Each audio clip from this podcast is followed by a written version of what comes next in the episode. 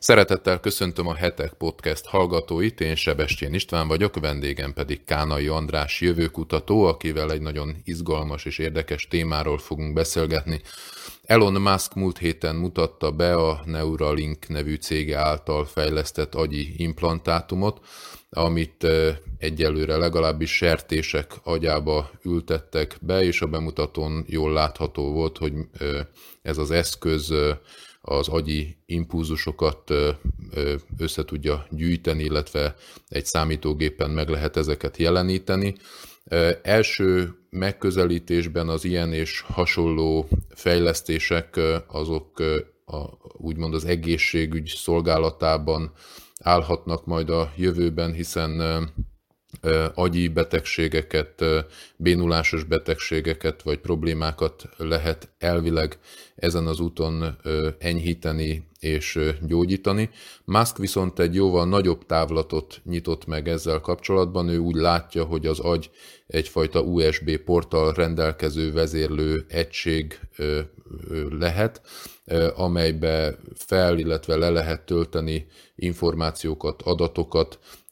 ilyen módon akár a mesterséges intelligenciához tudunk majd kapcsolódni, vagy akár egymáshoz ezekkel a kütyükkel, és tudunk beszéd nélkül telepatikus úton kommunikálni.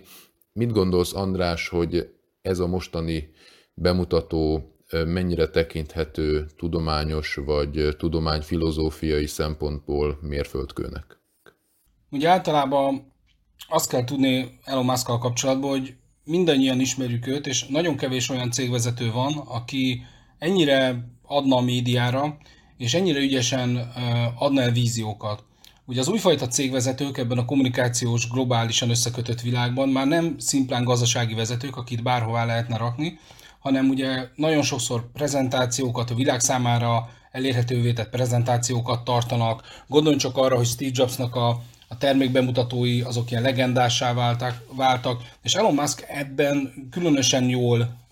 tevékenykedik, tehát ha csak a, a Twitter cunamiaira gondolunk, amivel időre időre megrengeti a, a közösségi médiát, akkor elmondható az, hogy ő nem egyszerűen, amikor egy termékéről, vagy egy cégcsoportról, vagy egy cégéről van szó, elmondja azt, hogy ez milyen haszonnal jár, hanem nagyobb víziókat vázol fel. Ilyen az, amikor arról beszél, hogy mindannyiunknak hamarosan el kell jutni a Marsra, holott, mint ahogy a könyvemben egy külön fejezetet szánok rá, ez egész egyszerűen eh, biológiailag, eh, technológiailag egy lehetetlen feladat még a következő pár évtizedben is, most úgy látszik, sokokból kifolyólag, de ő már, ő már arról beszél, hogy milyen lesz, amikor a Marson élünk. És most, amikor bemutatta ezt a uh, disznó és sertés és számítógép összekötetését, akkor is többen megegyezték ezzel foglalkozó szakemberek, hogy maga ugye például a robotika része az érdekes, tehát hogy a sebészeti részt egy robot végzi el, ez teljesen előremutató dolog, és, és errefelé tart a, a jövő sok minden szempontból, de maga az, amit, amit csinál ez a gépezet, amire képes, az egyelőre ebből a szempontból még nem mondható áttörésnek, és nem mondható el az, hogy most a tudomány és ez a, a neurológiai kutatások egy teljesen új irány kaptak, és egy akkora nagy, akkora nagy boost érte őket, hogy, hogy most aztán minden, minden, mindenki a Musk által kijelölt irányba fog menni. Nagyon-nagyon távol vagyunk tőle. Ugye itt a, a végső cél mert ugye beszélünk arról, hogy a, hogy a Parkinson gyógyítása, ami ugye megjegyzem azért nagyon fontos, mert ugye előrekszik a társadalom, bizonyos betegségek Parkinson-kor, Alzheimer-kor és a különböző ráktípusok egyre nagyobb valószínűséggel fordulnak elő az emberiség életében. Tehát ezekkel valamit tenni kell, mert nem csak az egyére, a családra, hanem a társadalomra is hatalmas nehézségeket ró az ebbe szenvedő embereknek az egyre nagyobb száma. Tehát tényleg ezzel valamit csinálni kell és erre folynak is természetesen mindenfajta kutatások. Itt az igaz izgalmas kérdés az, hogy az emberi agyat, ami 80-100 milliárdnyi idegsejtből, neuronból áll, azzal azt, azt hogyan kötjük össze egy olyan számítógéppel, ami teljesen más mind anyagában, mind működési mechanizmusában, és tovább menve, hogyan, hogyan uh, tudunk ebben olyan um, kapacitásokat felszabadítani az emberben, ami, ami egyfajta szuperképességekkel vértezheti fel, és a legfontosabb kérdés, ami mindig előjön, amikor az emberiség valamilyen új találmány a technikai áttörés előtt áll, vagy már nem csak a küszöbön átlépte, hogy meg kell csinálnunk. Ez egy nagyon fontos kérdés ebben. Ugye ez nagyon sok távlatot nyithat meg, ha egy ilyet sikerülne megcsinálni. Lényegében arról van szó, hogy a, bármit csinálunk, valamennyi az embernek testben ott kell lenni, és megszoktuk, hogy a testünk hogy néz ki, és megszoktuk nagyjából, hogy a testünk milyen kapacitással működik, egész pontos, hogy mik a korlátai, ezt mindenki már nagyon-nagyon hamar gyerekkorától kezdve megismeri, de mi van akkor, hogyha egy olyan korszakba lépünk át, hogy ezek kitágulnak, vajon föl van rá készül az emberiség? Ugye a, a science, science fiction, ami a, a, igazából a tudományos, technikai, társadalmi változásoknak a, egyfajta irodalmi laborja, vagy művészeti laborja, az nagyon régóta vizsgálja ezt a kérdést, és nem csak azért, mert egy jó irodalmi műnek konfliktusokból kell állnia, de folyamatosan felhívja a figyelmet arra, hogy ez még nem teljesen jó kérdés, és nem biztos, hogy az emberiség erre felkészült és, és jóra fogja használni. Most csak olyan egyszerű dologra gondolunk, hogy mi van akkor, hogyha valaki az agyával vezérel nukleáris robbanófejeket, azoknak az engedélyeztetését, végső kilövési kódok, stb. stb. És most csak egyetlen egy dolgot mondtam, de nagyon sok mindent mondhatnék. Mindjárt beszélünk is majd a kockázatokról és mellékhatásokról, de hogyha javasolhatom, akkor előtte közelítsük meg ezt a témát a Skifi irányából. Ugye a te könyvednek a címe Holnap történt, öt Skifi téma, amely valóságá válhat szintén utal arra, hogy itt olyan fejlesztésekről és áttörésekről van szó, amelyek évtizedekkel ezelőtt már megjelentek ugyan az emberi gondolkozásban, viszont ez mindig a tudományos fantasztikumnak a világához tartozott. Milyen fejlesztési, ötletelési irányok vannak az agy felturbózása tekintetében, amelyek ma kezdenek talán közelebb kerülni a megvalósításhoz. Ugye azt kell látni, hogy azért a paradox, paradox módon a, a maga az agytudomány, az agynak a megismerése azért sokkal-sokkal nehezebbnek tűnik, mint ahogy azt az ember gondolná. Mondok egy egyszerű példát, az emberiség amióta van írásos feljegyzése, tudja azt, hogy hasonlóan más gerinces emlős állatokhoz, de egyéb más állatfajokhoz is, álmodik. És mégis maga az, hogy mi, mi az álom, tehát hogy az miért van, hogyan van, mi, miért van az, hogy ha valaki mondjuk egy elefánttal álmodik, mi van az, hogy ha valaki egy szerettével álmodik, hogy az pontosan mitől van, tehát tudományosan, bizonyíthatóan, egyértelműen, ezt nem sikerült leírni, egymással vetélkedő nézetek vannak ezügyben is, és mondom, egy olyan dologról van szó, amely az em- minden ember az életének az egyharmadát jó esetben eltölti. Ugye az agyat nem lehet vizsgálni menet közben, tehát hogy, hogy nem lehet az, hogy, hogy valaki eltölti a napját, és közben, közben az agyáról mindenféle adatot teszünk, tehát nehezebb, nehezebb is a, a, a vizsgálata. Ugye épp, éppen ezért az agynak a befolyásolása is a science fictionben sokkal előre haladottabb, mint nálunk. Ugye most előcitálok egy 25 éves filmet, ami egyfajta módon a, a Matrix trilógiának a, a, hát az előképe lehet, nem csak azért, mert a Matrix sokat vett ebből az irodalmi eh, science fiction eh, tematikából, hanem azért, mert a főszereplő is ugyanaz. Ez egy 1995-ös film, az a cím, hogy Johnny Mnemonic. Ennek a főszereplője ugyanúgy, hogy a Matrixnak eh, Keanu Reeves. A filmben egy olyan szereplőt játszik ő, aki abból él, hogy az agyába vagy ö, memóriájába adatokat tárol, és ezeket az adatokat cégtől céghez viszi. Tulajdonképpen olyan, mint egy adatfutár, mint egy élő Winchester. És ugye arról szól a film, mi van, hogyha ez, ez megsérül. Mi van akkor, hogyha olyan adatokat ö, bíznak valakire, amit, amit jobb lett volna, ha nem bíznak rá. Mi van akkor, ha ez elkezd szivárogni. Tehát maga, maga a dolognak a veszélyessége, a technikai kiforratlansága az, ami aztán elkezdi a, a bonyodalmakat keverni. És mondom, ez a film, ez, ez 95-ös, de ugye ez, az ezzel kapcsolatos gondolkodások, az klasszikusan a 80-as évek első feléből indultak el, ez összefügg azzal, amikor, hogy a szem, személyi számítógépek a 70-es évek közepétől megjelentek, tehát a, azelőtt csak a laborban lévő óriás számítógépek elkezdtek összezsugorodni, és bementek a háztartásokba, és az írók azt kezdték el nézni, hogy, hogy mi ennek a további um, folytatása, és logikusnak tűnt, hogy ha számítógép egyre közelebb van az emberhez, a számítógépes tudás, akkor egy idő után annyira közel lesz az emberhez, hogy az embernek a testébe fog költözni, és akkor logikusan nézve, hogy erre képes lesz az emberiség, akkor milyen világ lesz, és milyen konfliktusok vannak. Ugye most, ahogy kérdezted, a, az agyi teljesítmény befolyásolására, hát ugyanúgy, ahogy a évezredek óta különféle drogokat használ az emberiség, ezt általában nagyon sok diák tudja, aki a vizsgődőszak előtt bizonyos megengedett és meg nem engedett ilyen dolgokkal él, de hogy elmondjam, van egy, van egy legális drog, ami az egész világon elterjedt, egy legális irodai drog, az pedig úgy hívják, hogy fekete kávé. Tehát, hogy ezek a dolgok, ezek a dolgok nagyon régóta velünk vannak. Itt a kérdés az, hogy hogyha csak arra gondolunk, hogy egy testrésznek a pótlása, mondjuk egy, mondjuk egy lábnak vagy végtagnak a, a pótlása, az azt jelentette régen, hogy mindenféle vicces ilyen protéziseket kapnak, ugye kalózfalába ez a klasszikus példa, de ettől eljutottunk egészen olyan lábakig, ugye Oscar Pistorius. Ő a példa rá, hogy nem csak arról van szó, hogy egy, egy emberi hiányt, jelen esetben hiányt pótoltunk, hanem ugye úgy pótoltuk, hogy annak az embernek a fizikai képessége az gyakorlatilag nagyobb lett, mint egy úgymond egészséges sportolónak. És ugye elkezdődött az a vita arról, hogy, hogy vajon összengedhető egy ilyen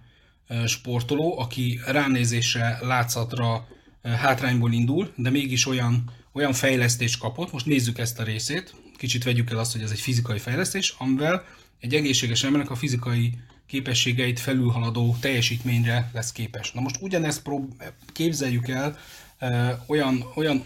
okos gyógyszerek, okos drogok e, mentén, ami a tanulási képességeket e, tudja növelni. Van egy film, hirtelen, a Csúcshatás az a címe, igen, Csúcshatás igen. az a címe pár évvel ezelőtt, az pont ezzel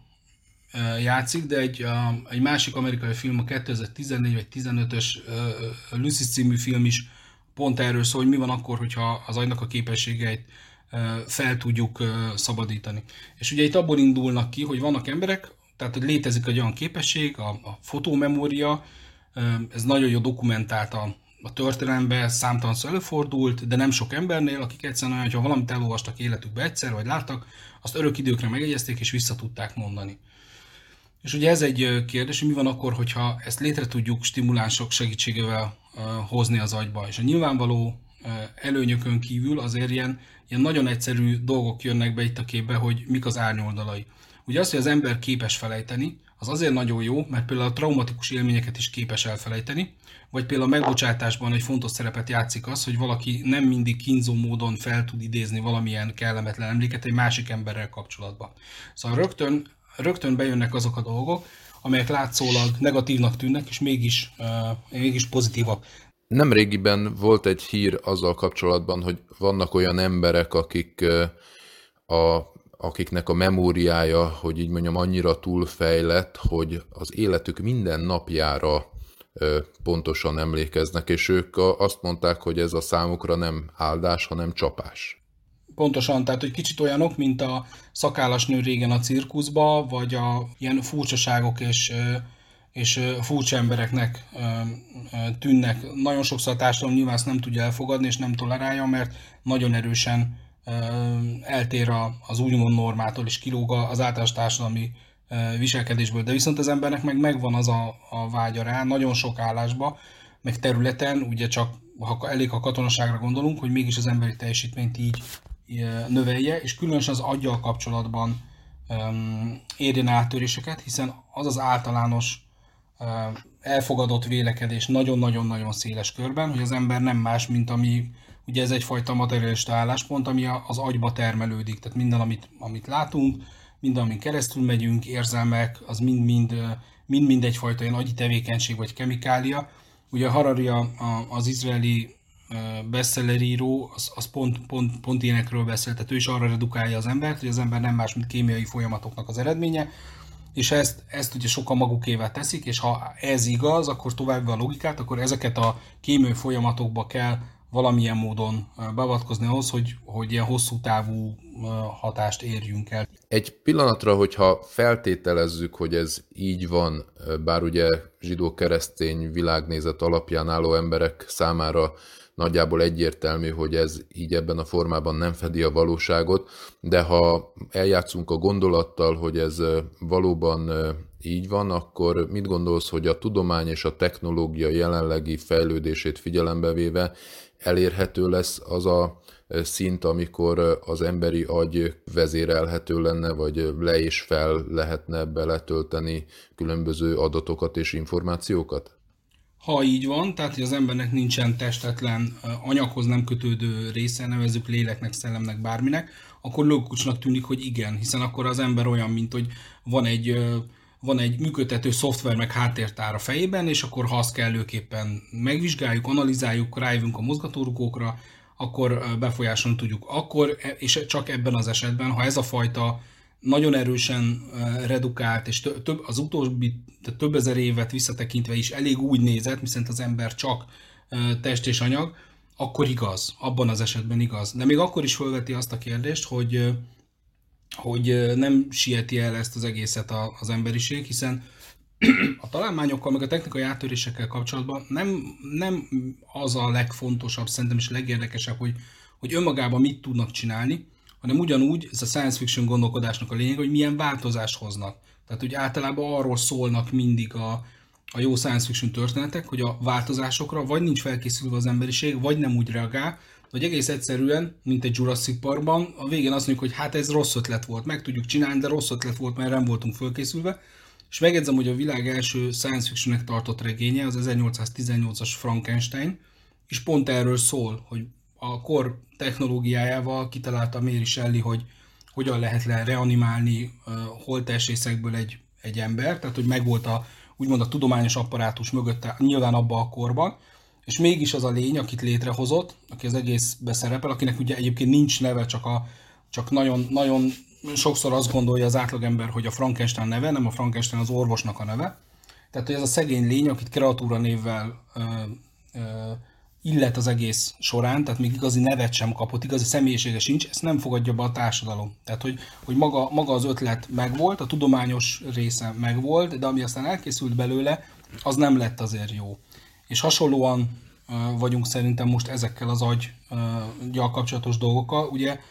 amiből kiindultunk, az ez egy nagyon merész dolog. Tehát az, az agyat, ami egy, egy lágyszövet, és, és egy nagyon-nagyon bonyolult hálózat, rendkívül bonyolult hálózat, azt összekötni egy fémből, szilíciumból álló anyaggal, azért az, az még azért elég, elég, elég merész gondolat. Azt jól érzékelem egyébként, hogy a, az árnyoldalakról azért nem esik olyan sok szó, és nem zajlik olyan sok vita, mint magukról a bombasztikus bejelentésekről. Legyen szó mondjuk a, nem tudom én, az agynak a felturbózásáról, vagy a csippek beültetéséről, vagy, vagy kiborgoknak a létrehozásáról. Tehát, hogy egyfelől van egy hype ezek körül, másfelől viszont, minthogyha a mellékhatásokról vagy kockázatokról nem beszélnénk, és különösen nem beszélnek azok a Muskhoz hasonló vizionáriusok, akik ezeket a bombasztikus bejelentéseket megteszik. Igen, ez teljesen természetes, és ennek, ennek több oka van. Az egyik az, hogy annyira el vagyunk árasztva információval, hogy egyre nagyobbat kell mondani az adott hírnek, vagy ütni az adott, adott hírnek, hogy valamilyen módon felfigyeljünk rá. Ebben sokkal inkább az fér bele, hogy valami, ami szenzációsabb és pozitívabb, mint az, hogy, hogy egy, egy technológiának jövőbeli veszélyről beszéljünk, ami, ami sokkal távolabb van, mint az előnye. Tehát, hogy könnyebb elképzelni azt, hogy, hogy ezzel ilyen előnyök lesznek, mint, azt elképzelni, hogy ezzel ilyen bizonyos hátrányok lesznek. Plusz az ilyen információk, hogy mondtam Elon Musknál is, nagyon sokszor a befektetőknek is szólnak. Ugye a modern gazdaságban részvényárfolyamok mutatják meg egy cégnek az értékét, tulajdonképpen a cégbe vetett bizalom, bizalom indexnek is felfogható, és azért ott sokkal jobb, ha egy cégvezető pozitív dolgokat tud mondani. Plusz, ugye nagyon sok technológia, amiről beszélünk, különösen ezzel kapcsolatban, az teljesen kísérleti fázisban van. Tehát úgy vannak vele, hogy látják az elérendő előnyöket, de a hátrányok az, azok majd sokkal később jönnek valószínűleg elő, lehet, hogy olyanok is előjönnek, ami, ami egész egyszerűen nem gondoltak. De most hasonlóan 19. századnak a második feléhez, a 20. század eleje az ebben változás hozott a fizikai világképbe, tehát 19. század másik feléhez óriási technológiai változás van, és ugye az emberiség abban a bűvületében él, hogy a technológia az minden, mert az nagyon látható, mert mindenkinek van mobiltelefonja, mert, mert mindenki, aki mobiltelefont használ, mondjuk Magyarországon 94-ben jelentek meg az első 900, 900-as megahertz működő készülékek, hivatalosan 94-ben, akinek azóta, vagy, vagy 90-es évektől kezdve, másik felétől kezdve van mobiltelefonja, hát az kézzel foghatóan átélte a számítógép változása mellett, hogy óriási változások vannak, hogy technológia mit tud, mit tudott akkor, és mit tud. Ennek jellemző példája azt szokták mondani, hogy ha 10 évvel ezelőtt van ez a Covid járvány, akkor óriási bajban lennénk, mert nem ilyen a technológia, nem volt, szél, nem volt ennyire széles sávú internet, mobil internet, nem tudtuk ezeket megcsinálni, nem voltak meg a szoftverek, tehát hogy, hogy az, az áldásait úgymond, és a, a segítségét azt mindenki látja. És ilyenkor az ember hajlamos arra gondolni, hogy, hogy akkor minden a technológia. És valójában nem az számít, hogy ahogy mondtam is, hogy mit tud a technológia, hanem hogy minket hogyan változtat meg, hosszú távon hasznos-e vagy sem, és az a kényelem, amit, amit biztosít, az, az aztán egy, egy generációt tekintve, tehát utána generációt tekintve, vajon tényleg elmondható, hogy egyértelműen ez egy, ez egy előnyös dolog volt, amiben, amiben belevágtunk. Tehát gondoljunk csak arra egy nagyon egyszerű dologra, hogy, hogy mennyi mindent köszönhetünk annak, hogy van modern autó. De a modern autó előtt nem tudtuk azt, hogy milyen a, igazából a dugó, illetve nem volt ennyi közlekedési baleset, hogy a világon minden évben ilyen egy millió, másfél millió ember közötti áll, ember az, aki, aki, aki meghal autóbalesetben valamilyen szinten. Tehát, hogy mondjuk ez egy olyan jelenség, ami, ami nem volt és nem létezett az előtt, de mégis inkább az autóra úgy gondolunk, hogy mennyire hasznos, holott ezek még továbbra is ott vannak. Szóval a technológiának ez a, a csak technológiával foglalkozni, csak a technológiába vetett hit,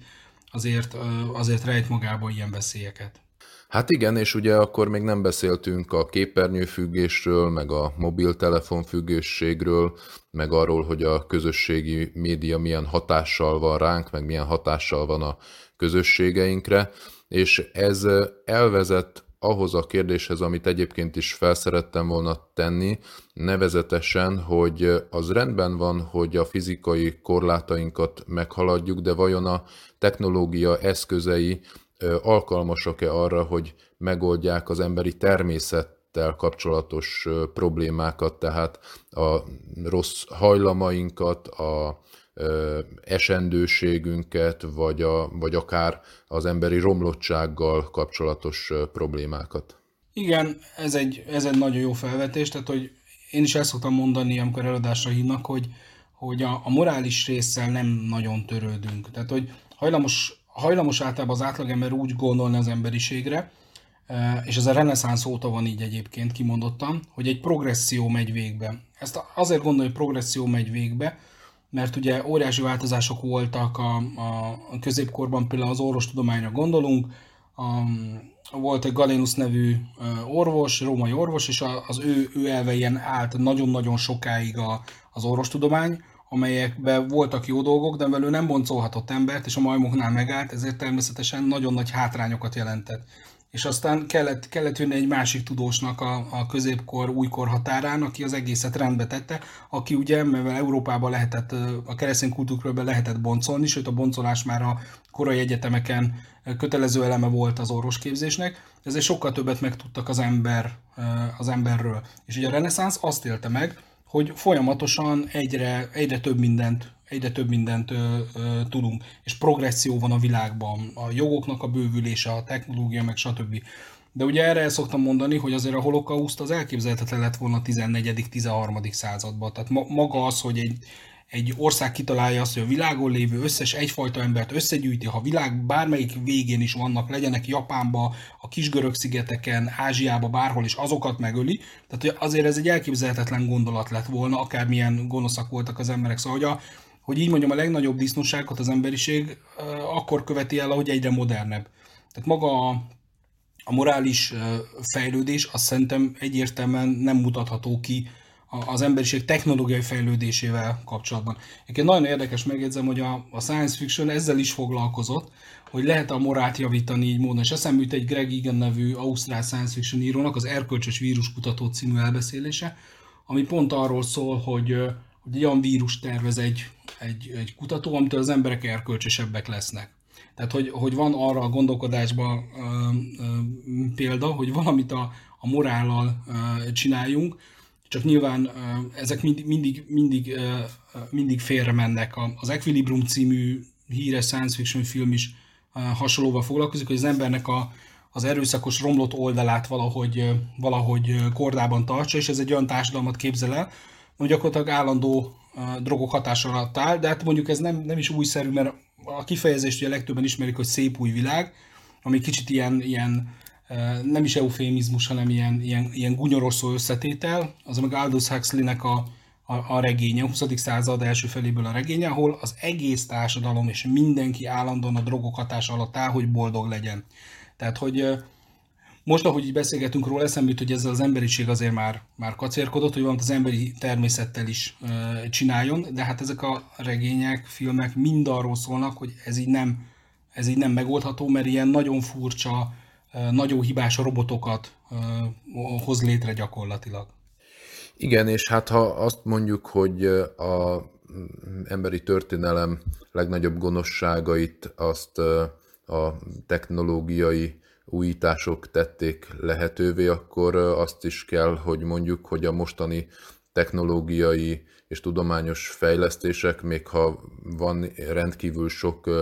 előnye és, és, és értéke ezeknek, akkor is egyúttal távlatot nyitnak az emberi gonoszság számára is. Tehát ugye például a, a skifi irodalomból, meg filmek közül is a, talán a legemlékezetesebbek azok, amelyek arra a problémára, meg ellentmondásra hívják fel a figyelmet, hogy bizonyos technikai újítások, meg, meg találmányok hogyan változtatják meg rossz irányba a világunkat, meg a kapcsolatainkat, meg az emberi társadalmakat. Igen, illetve ugye, hogy egyszer egy, egy német értelmiségi megegyezte, hogy hogy örült volna a Stasi, vagyis az NDK-nak a hírhet titkos ügynöksége, ha olyan eszköze lett volna, mint a Google. És azt hiszem pont tavaly a, a legrangosabb német science fiction irodalmi díjat egy olyan regény nyerte el, egy kicsit alternatív történelmi regény, ami arról szólt, hogy mi lett volna, ha nácik idejében a náciknak lett volna már internet. Ez egy nagyon erős felvetés, nagyon nagy fricska van benne, mert hogy, mert hogy nekik csak rádiójuk volt. Tehát a propagandára rádió, meg plakátok álltak rendelkezésre, amúgy tudjuk, hogy nem interaktív, nem annyira, nem annyira személyre szabható, mint, mint az online, meg az interneten lévő dolgok, nem olyan gyorsan terjed, nem lehet annyira erősen manipulálni, ezen már túlment a, a, az emberiség magyarán az internet a sokkal erősebb. Ugye azt akarom ebből kihozni, hogy például igazi diktatúra építésére soha nem volt még annyira jó lehetőség, mint most, hiszen, hiszen információt nagyon könnyen el lehet jutatni emberekhez, plusz sokkal egyszerűbben lehet kontrollálni már a, a lakosságot, hogy merre jár, honnan van. Ez nem lehetett volna akkor, ha nincsen mobiltelefon, ha nincsenek mobilkártyák, ha nincsenek azok az eszközök, szokások, amelyel az emberek digitális nyomokat hagynak. És hát azért azt is megcsinálta a modern világ, hogy ebből nem lehet kimenni. Tehát, hogy, hogy egy ideig volt ez választás kérdése, de próbálj meg valaki most bankszámla és bankkártya nélkül élni. Tehát, hogy nem tud. Azt meg, azt meg meg tudja csinálni, hogy a mobiltelefonján a Google kereső helyett DuckDuckGo-t használ, meg ilyen alternatív keresőket, amelyek, amelyek nem trekkelik és nem gyűjtik és nem nézik a, az online szokásait, ezt meg lehet csinálni böngészése vannak olyan programok, a, például olyan operációs rendszerek is, meg, meg böngészők, mint a Brave, ami direkt adatvédelmi szempontból készül, le lehet tiltani már a, a, a hirdetéseket, a Firefox-ba lehet tiltani azt, hogy, hogy kövessenek, de azért a modern világnak vannak bizonyos részei, amiből, amiből nem, egyszer nem tud kijönni az ember. Tehát az, hogy mennyit költ a, a kártyával, azt, azt látja a bank, és ha nagyon akarja, akkor bizonyos helyzetekben akkor az állam is meg tudja ezt nézni. Na, ilyen nem volt. És ilyenkor már csak az a kérdés, hogy akik megtehetik azt, hogy kontrolláljanak, vajon miért és tartanak-e valamilyen önkorlátozást? Tehát mi korlátozza? Vagy hogy az egyik képregényfilmben volt, hogy ki az őrzőket. Tehát ez egy nagyon, ez egy nagyon fontos kérdés, és ugye, hogy közvetik az amerikai elnökválasztási kampány, nyilván ott is a, most a Covid, meg az amerikai helyzet, a Black Lives Matter mozgalom, a tüntetések uralják a közbeszédet, de ha, ha tavaly néztük volna, akkor azt láttuk volna, hogy mind a két pártnak egy nagyon fontos témája az, hogy hogyan lehet a nagy tech cégeket valamilyen módon ez talán erős szó, hogy megfékezni, de, de valamilyen kontroll alatt tartani, hiszen azt veszi észre maga az amerikai állam is, mint minden állam, hogy, hogy ezek egész e, egyszerűen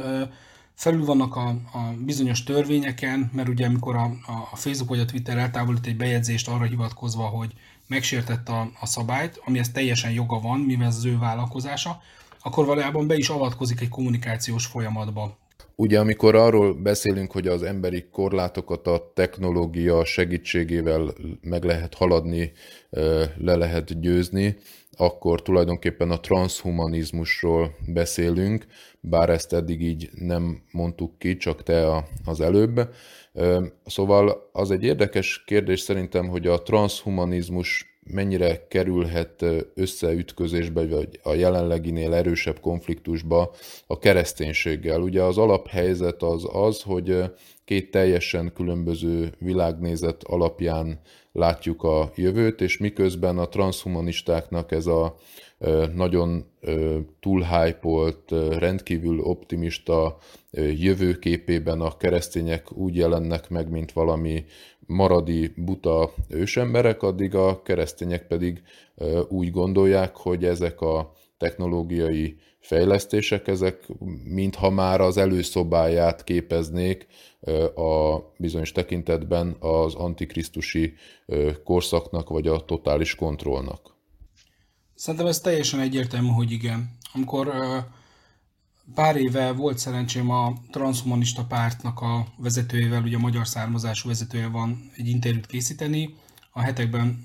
meg is jelent, Igen. akkor például nagyon érdekes, hogy mutatta nekem a kezét, és akkor be van építve a kezébe, mutatta, hogy hol van benne az a kis chip, amivel tud vezérelni dolgokat. És mondom neki, hogy, hogy te figyelj, tudod, hogy, hogy ez azért fog ellenállásba ütközni Amerikába, mert ugye látod az ellenállást, mert hogy van egy ilyen passzus a Bibliából, hogy jobb kéz vagy a, a homlokba, homlokra bélyeget tesznek, és ezzel azonosítják sokan. És mondta, hogy és itt látszik a ugye klasszikus biblia műveltségnek a, mondjuk ez is egy érdekes társadalmi ilyen jelenség, a visszaszorulása, hogy nem tudta. Tehát ő, ahogy járta a, a, a kampánybuszával Amerikát, mert ugye indul az amerikai elnökválasztáson, nyilván nincs semmi lehetősége, hogy labdába rúgjon, de, de így ezt a gondolatot így komolyan népszerűsíti. Szóval, hogy ahogy járt Amerikát, akkor döbbent rá, tehát magától ezt nem is, nem is tudta. Ez azt akarom mondani, hogy vannak olyan elemei, ami már most nyilván ennek a transhumanizmusnak, erre a fajta gondolatnak, ami már most, már most kiveri a biztosítékot a, mondjuk a, a Bibliához hű, vagy Bibliát ismerő keresztényeknél, és ugye a, a transhumanizmus, mikor azt mondjuk, hogy transz, ugye azt, azt jelenti, hogy, hogy átmenet, vagy át, a egyikből a másikba, igazából a végcél az a poszthumanizmus, tehát ebbe a, a gondolati körbe, vagyis egy olyan ember formának, lehetőségnek az elérése, amelynek, akinek, akinek egy olyan lényt képzelnek el, akinek a képessége messze felülhaladják a mostani emberét, ami a legfontosabb az, hogy kevésbé öregszik, sokáig él, vagy lehetőleg, ezt teljesen komolyan gondolkodnak róla, és szerintem van is tudományos alapja, lehetőleg örökké éljen. Na most en, en, az ehhez vezető út lenne a transhumanizmus, és ide férnének bele azok a dolgok, különböző testmódosítások elektronikus eszközökkel, az agynak a fejlesztése, különböző gyógyszerészet és egyéb eljárásokkal, és itt ez a, ez a gondolat nyilván beleütközik a, a, a, a kereszténységnek nagyon sok ilyen, ilyen elgondolásába. Ugye, ha csak onnan indulunk ki, hogy a Pál, Pál azt mondja, hogy, hogy minden szabad nékem, de nem minden használ. Ugye a transhumanizmusnál, mivel nincs ilyen korlát, tehát nincsen, nincsen, nincsen úgymond vallási korlát, vagy szentírásbeli korlát, vagy valami, amit így figyelembe kell venni, ezért, és humanizmus is a neve, ezért azt nézi, hogy mi a jó az embernek. És a, az, hogy mi a jó az embernek, ez kényelmi szempontok alapján nézi, meg, meg potencia alapján nézi, tehát mi az, amitől még erősebb eh, lehet az ember, és tényleg sokkal kevesebbet foglalkozik a morállal, illetve a morálra se úgy tekint, mint ahogy általában a zsidók és a keresztények tekintenek. Emiatt kétfajta teljesen elütő világnézetről van szó, így óhatatlanul fennáll a, a konfliktus lehetősége. Ugye azért ez a fajta gondolkodásmód még nagyon szubkulturális, azt azért el kell mondani, tehát hogy persze vannak emberek, akik csipet ültettek a kezükbe, hogy, hogy egy suhintással be tudjanak menni ilyen ajtókon keresztül az otthonaikba, tehát bizonyos funkciókat úgymond így kiváltsanak, de, de hát ez egy nagyon, egy nagyon igazi kisebbség. Azért itt a, a én azt, azt gondolom, hogy ilyen az X generáció az, az még biztosan, de hogy attól ez távol áll. Tehát, hogy, hogy azt nézzük meg, hogy, a, hogy maga mondjuk egy tetoválás az hogyan terjed el. Tehát a tetoválás az mondjuk 20 évvel ezelőtt is, hát ugye nagyon régen ez a, a, a bűnözői territórium volt, tehát különböző szubkultúrákban, közösségekben, a, matrózok között, bűnözők között terjedt el. A, most a tetoválás az egy divat funkció lett, és a, a tetoválószalon, ami régen nagyon kevés volt belőle, abból nagyon sok lett, és ha valaki visszanézi az olimpiai közvetítéseket, akkor azt látja, hogy mondjuk a 96-os olimpián a sportolóknál kevés tetoválás volt, és ha most néz meg a legutóbb olimpiáról képeket, akkor azt látja, hogy már nagyon sok embernek van tetoválása. Tehát, hogy az a fajta elképzelés, hogy az emberi testtel csináltunk ilyen beavatkozásokat, az, az, azért, az azért valamennyire terjed, tehát hogy, hogy bizonyos tabuk, hogy a testünkre ne írjunk, vagy ne csináljunk ilyeneket, amelyek megvoltak a kereszténységben, már hozzá, bár hozzáteszem, amerikai keresztények sokat tudnak ezen vitatkozni, hogy a tetoválás az abóvó rossz vagy sem. De minden esetre általában az ortodox kereszténységben ezt, ezt nem, tehát az igazhitű, vagy, vagy a fundamentalista, vagy nem is tudom, hogy mondjam, kereszténységben ez általában tiltott, vagy nem, nem engedélyezett, vagy semmiképpen nem jó dolog. És hasonló, hasonló ezek a testmódosításos dolgok. Én azt gondolom, hogy ahogy megyünk előre az időben, a, a fiatalabb korosztályban ez egyre inkább ö, természetesebb lesz, és csak arra hivatkozok, amit előbb mondtam a transhumanista párt elnökkel kapcsolatban, hogy, hogy például egy bibliai ö, tudás az, hogy, az, hogy ö, a zsidó-keresztény kinyilatkoztatásban mik azok, amik tilalomfák, vagy jónak, rossznak számítanak, annak a tudása az egyre kisebb lesz a társadalomba, ugye az le, lehet látni. Tehát maga, maga a szisztematikus uh, tudása az egyre kisebb lesz. Ugye régen nyilván középkorban ez adott volt, de egy egyetemnél, a, a egyetemi képzésnél a teológia volt a tudományok királynője, tehát hogy úgy, úgy jöttek ki az emberek az egyetemről, most ezt nem minősítem jónak vagy rossznak, ezt most csak így mint egy általánosságot mondom el, hogy, hogy bizonyos, bizonyos bibliai vagy keresztény tudásnak azért, azért a birtokosai voltak. Tehát ez jobban megvolt, az egész társadalomban jobban megvolt. Hogy egy amerikai író írta, nekem ezt tetszett nagyon jó, hogy akkor, akkor, akkor van az írás a falon egy társadalomban, amikor nem tudják, hogy mit jelent az, hogy írás a falon. Nagyon érdekes, amit mondasz, és bár telik az időnk, de egy kérdést még hagy tegyek fel a progresszivitással kapcsolatban, amiben most nem csak a, a tudományos fejlődést értem bele, hanem a, az emberi jogoknak a kiterjesztését és hasonlókat. Szóval, hogy úgy tűnik nekem, hogy ez a progresszív emberkép, mint ahogy volt régen a kommunista ideális ember eszmény, ez nagyon sok tekintetben kirekesztő. Tehát mi van akkor, hogyha én nem értek egyet mondjuk azzal, hogy génszerkesztéssel majd a jövőben szuper utódokat lehessen létrehozni. Nem értek egyet azzal, hogy meleg jogokat biztosítunk, vagy plusz jogokat, plusz jogokkal megemeljük azokat, akik, akik bizonyos szexuális kisebbséghez tartoznak. Szóval a progresszív jövőből nézve a keresztényeket, vagy azokat, akik más véleményen vannak, úgy tűnik, mintha saját magukat rekesztenék ki a, a jövőbeli társadalomból, nem? Ezek teljesen világnézet ütközési kérdések, inkább az vele a, az a gond a mostani korunkkal, mert mindig is volt az, hogy, hogy világnézetileg e, színes volt a, az emberiség. A, amikor arról beszélünk, hogy középkor, akkor legtöbben úgy képzelik el, hogy mindenki egyenként minden héten ott állt a templomban, és nem tudom mi, teljesen más beszámolóink vannak mikor panaszkodik a papa leírásába a tizenakárhányadik században, hogy alig jöttek el, meg nem tudom én mit, szóval, hogy sokkal úgymond egy ideológia volt, de lazában vették ezeket a dolgokat, és a, a, a diszidens gondolkodás sokkal jobban belefért. Egy egyetemen, egy, egy középkori egyetemen olyan kérdéseket vitattak meg, tehát olyan, olyan viták voltak, amelyek ilyen teljesen ellentmondtak a, a kor hivatalos ideológiájának, engedték ezt, és általában engedtek máshogy gondolkodni, a bizonyos territóriumokra nem merészkedett az ember, például nyilvánosan nem bírálta a pápát, vagy mint a Galilei nem írta bele a, a darabjába, hogy a, a pápát ö, ilyen együgyűnek ábrázolva. Tehát, tehát hogy, hogy most, most az a gond, hogy, hogy nagyon-nagyon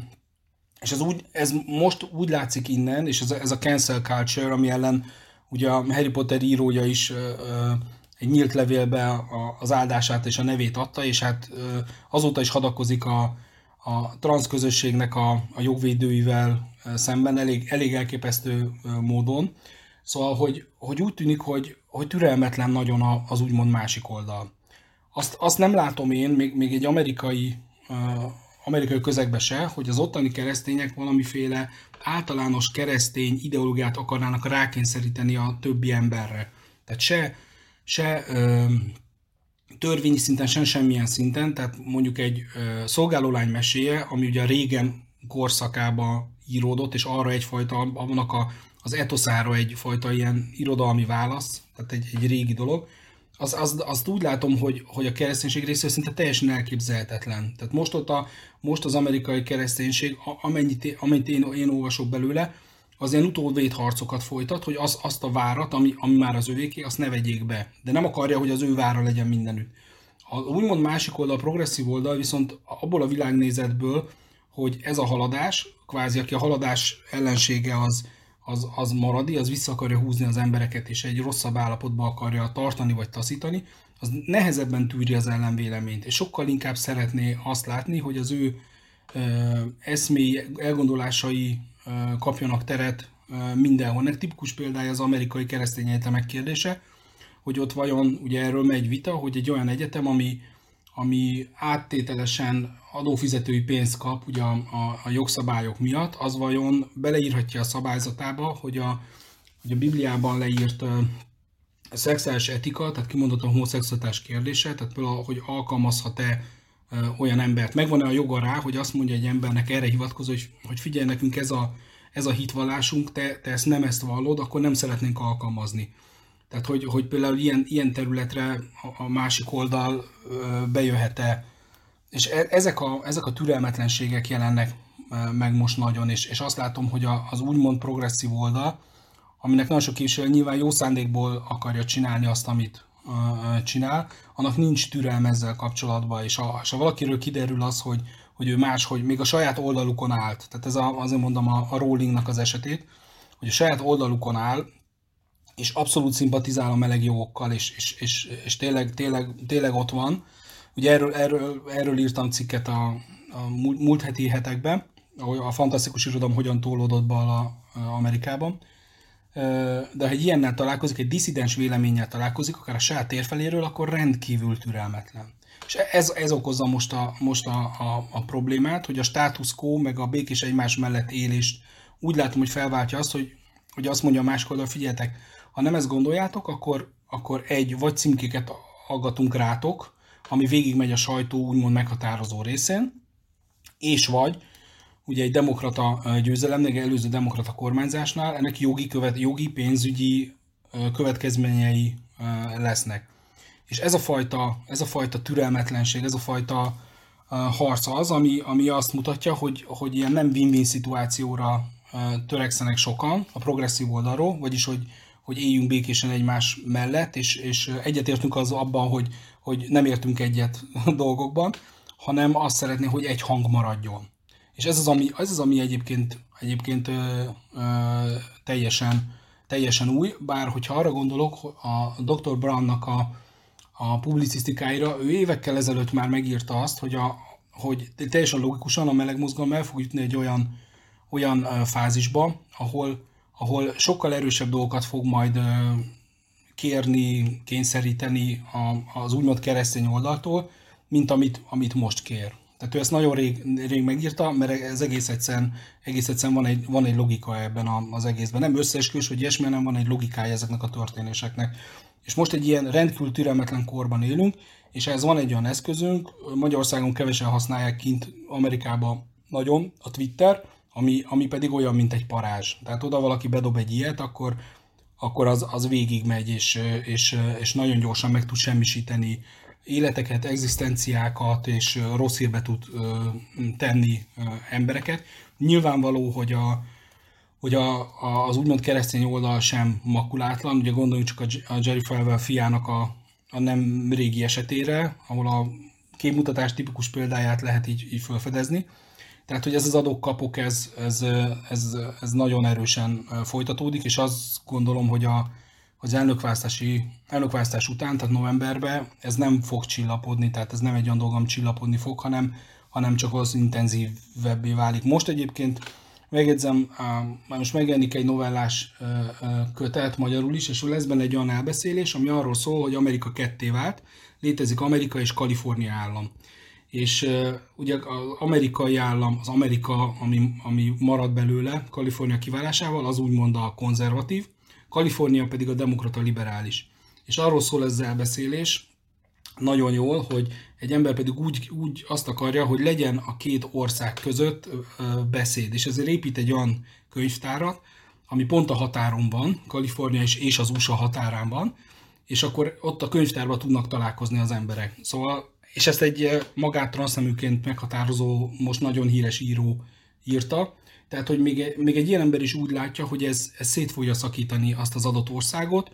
a szemben állóknak a, a kérlelhetetlensége miatt, de ahogy mondtam, én a kérlelhetetlenséget jobban látom a horresszívoknak az oldalán. Azt gondolom, hogy ez az utóbbi téma egy külön podcast beszélgetésnek a tárgya is lehetne, de sajnos az időnk eljárt, így most be kell fejeznünk. Kánai András jövőkutatóval beszélgettem. András, nagyon köszönöm, hogy itt voltál velünk, és ezeket elmondtad. Köszönöm szépen én is a meghívást.